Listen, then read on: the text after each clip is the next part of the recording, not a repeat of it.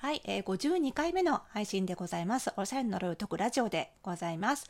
えっ、ー、とね、今日はこれ収録を配信する直前にしてるんですけれども、あの、ミルボンさんというね、ヘアケアの商品とかを、えー、作っている老舗メーカーさんの中のブランドで、オージュアっていうブランド聞いたことある方もいらっしゃるかもしれませんね。結構最近人気で、オージュアっていうね、あの、ヘアサロンでしか、あの、買えないヘアケア製品、シャンプーだったりとかね、アウトバスのトリートメントだったりとか、すごく質がいいね、あの、製品っていうのが、オージュアっていうのがあって、まあ、そのオージュアを販売している美容師さん向けの、あの、ウェブ講演、ウェブミーティングっていうのがありまして、それが先ほどちょうど終わって、えー、終わり即このラジオを収録しているわけなんですけれども、えーと、MC の方がねあの元フジテレビの宮瀬麻衣子さんという方でであとはその王子和を販売している、えー、全国から代表の美容師さん4人とあと私ともう一人あのスーツの、えー、オーダースーツのね会社をやってらっしゃる女性と、まあ、外部講師は2人という形で全部 6, 6人で、ま、いろいろその、えーとまあ、パーソナライズっていうことはテーマでねその個々人に合わせた、えー、ヘアケアプログラムっていうのがその王子はのこう大きな特徴なので、まあ、そこに絡めてそのパーソナライズ、まあ、個々人に合わせたサービスの可能性っていうことをテーマにねいろいろお話をしまして、まあ、私もパーソナルスタイリストということで、まあ、個々人に合わせて、えー、似合う服を診断したりファッションアドバイスをねしたりすると。いうのが仕事ですので、まあ、その観点からいろいろお話をしたという、えー、ウェブ配信 Zoom で撮って YouTube ライブで配信したんですけども、まあ、それが先ほど終わったということでこのテンションのまま撮ってしまおうという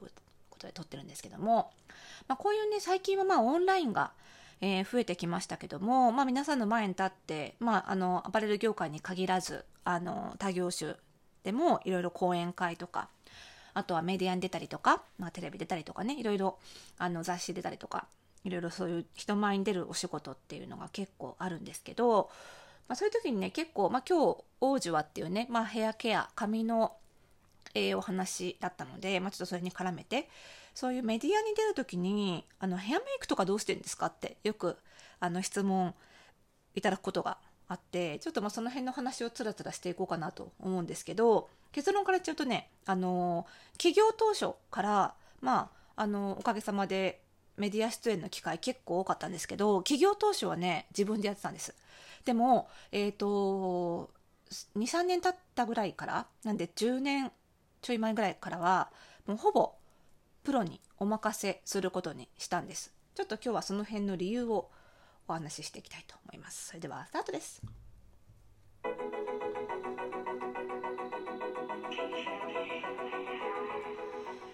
はい。ということで、52回目の配信になりました。おしゃれの呪いを解くラジオでございます。週の始まり月曜日ということで、皆さんいかがお過ごしでしょうか、えー、この番組では、あなたに巻きつくファッションへの思い込み、イコールおしゃれの呪いをバッサバッサと解いていきます。服装心理学をベースに、おしゃれをもっと楽しみ、自分を変えるコツをお届けしています。お相手はパーソナルスタイリストで、日本服装心理学協会代表理事の久野理沙でございます。今日もよろしくお願いします。ということでね、えっ、ー、と、そうなんです。メディアに出るときは、あの、企業当初はね、自分でヘアメイクやったんです。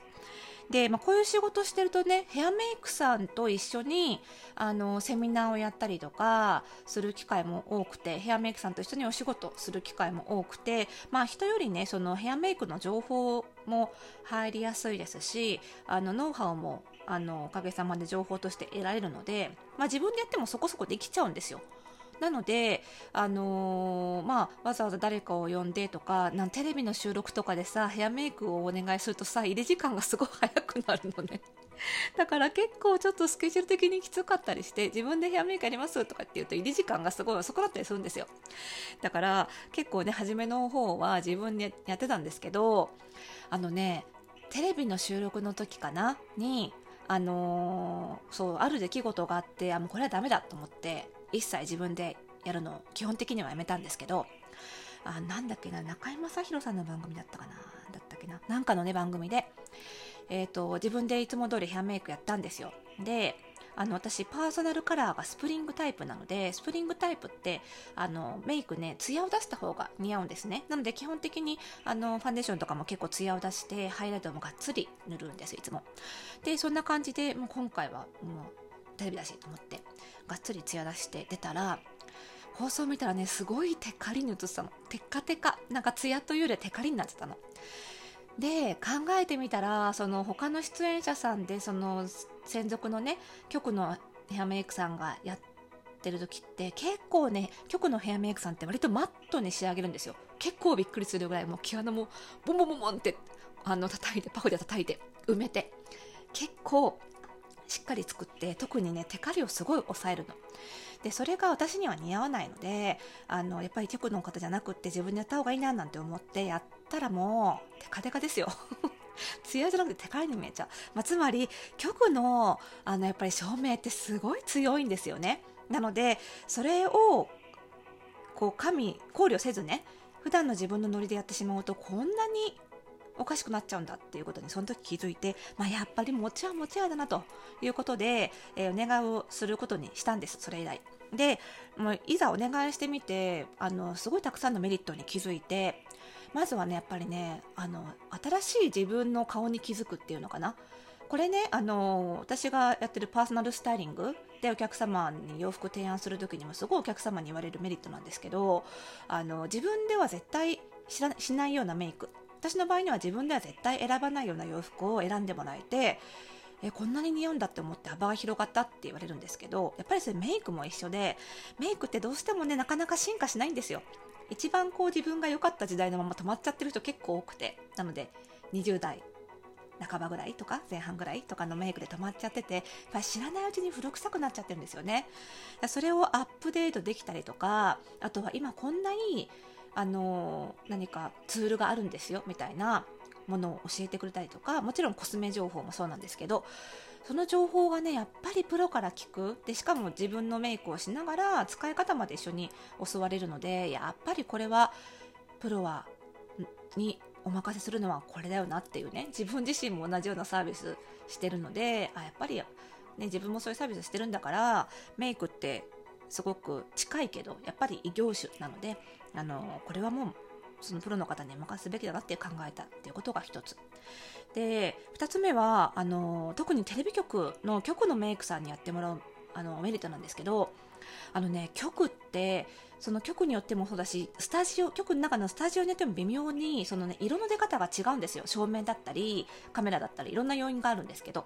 でそれをねその情報を聞けるんです。お話しながら。こういう仕事やっててみたいな話をしながらするとあのあそこのスタジオはあの赤がちょ結構強く出るのでちょっと赤みを抑えた方がいいんですよねなんて聞けると私大体あのテレビ出る時ってその時の誰かの出演者さんのスタイリングも一緒にしてることが多いんですよ。なのでその辺の調整ができたり次その曲でスタイリングする時にその情報を頭に入れてできるからあちょっとあの人あのブルーベースだけどこのスタジオは赤みが強く出るからあんまり赤みが強い色は選ばない方がいいなみたいな似合うもののプラス照明の当たり方と映り方みたいなことで複合的にその色の見え方とかを考えられるのですごいね勉強になるんですよ。やっぱりそういうのはねずっと局でやってる方しかこう知り得ない情報なのでこれもちょっと得難いなと思って。なので入り時間が早いとかぶつくさ言わずにちゃんと あのプロの方にお願いした方がいいなと思ってあのお願いできる時はねそれ以来ちょっとお願いをしてるということで。なので今日も、まあ、大島学会ということであのプロのねそれこそ美容師さんがあのご覧になる配信だったので私もいつもお願いしているねあのうちのお客様もちょっとご紹介しているあのヘアサロンのオーナーさんにいつもやってもらってるんですけどにお願いをしてちょっとあのヘアセットしてもらって臨んだという感じなんですね。でやっぱりねメイクの話結構しましたけどヘアもねあのやっぱり自分一人だと